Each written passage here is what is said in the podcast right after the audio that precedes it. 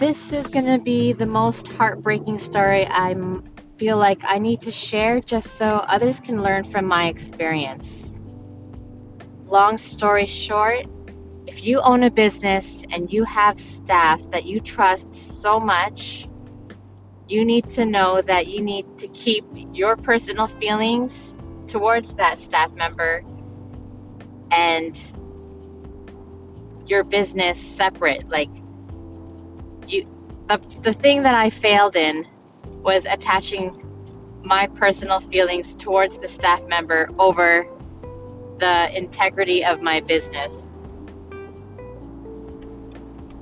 I recently found out and got confirmed that this staff member who I trusted the most was actually stealing. And for for a long period of time. Like we're talking about at least four years that I'm aware of. This is this is something I never wanted to believe, and I decided to finally let this person go when we were on lockdown during COVID. I was thinking to myself, okay, I'm paying full rent here. I'm making the sacrifices. Who is worthy of coming back to the shop. Like I, I wanted to know who I'm sacrificing for, and I no longer wanted this person who abused my trust and everything that I have done for this person, bringing this person up, teaching this person how to cut hair and use the blade, everything, how to hustle, and even gave like over half of my clients to. It felt like everything I have done, I, I don't understand. I, to this day, I still don't get what makes it right for an employee to think that it's okay to steal. Because during the time that I found out and caught it on camera that this person was stealing, I was in the deepest debt the deepest debt because I opened up a bigger location and I was sacrificing time away from my kids just so I can work more in order to pay the electrical, the plumbing, all building expenses, and the expensive rent that I had to already start paying, even though the business was not even close to opening. So I don't understand why some employees can think that if you own a business, that you're just automatically rich. What they need to know is when you're starting a business, especially expanding, and you're taking in loans and you're losing time away from family, working even more just to pay the bills, you are not. Like, it always takes time to grow a business you're not rich right away as soon as you open it up. Most people start off in debt and it takes years to recuperate. So in March, I decided that I was done. So, one thing you need to learn is once you suspect a staff member is stealing, you need to confront it. And once you witness it, you need to cut it off. But because I put my feelings towards the person and I said, you, I confronted the person and said, please don't do that again. I, I'm in this situation. You're actually hurting me. You're hurting the business. And I honestly don't feel like I deserve this. But not everyone is going to be as fair as you. They're only going to care about their well being and themselves. There's a lot of selfish people out there.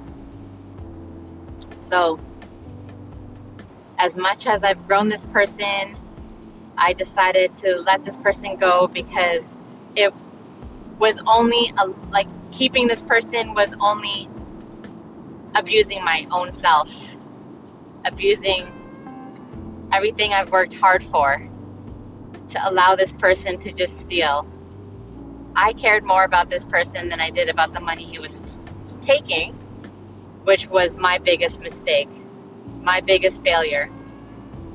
So, business is business. You got to protect your business. You can't allow people that you really care about uh, take advantage of what you worked hard for. One day I was just at my first location, I was driving by on a day that my shop is closed, and I was shocked to see that it was open. So even during that time, that was four years ago, I should have let that person go because I was unaware that that person was even working. So obviously, just straight pocketing. And then when I caught it on camera, I said stop. And then as we were doing closing procedure, out of all the staff, it was this one person that never could keep it afloat. Always short. I'm like, huh, that's very interesting. So I still don't understand what makes it right for an employee to steal. That is just not the way I hustle. It's not the way to hustle. It's just karma's gonna get back to you if that's how you think you can like succeed just by stealing from someone who has done nothing but nurture you.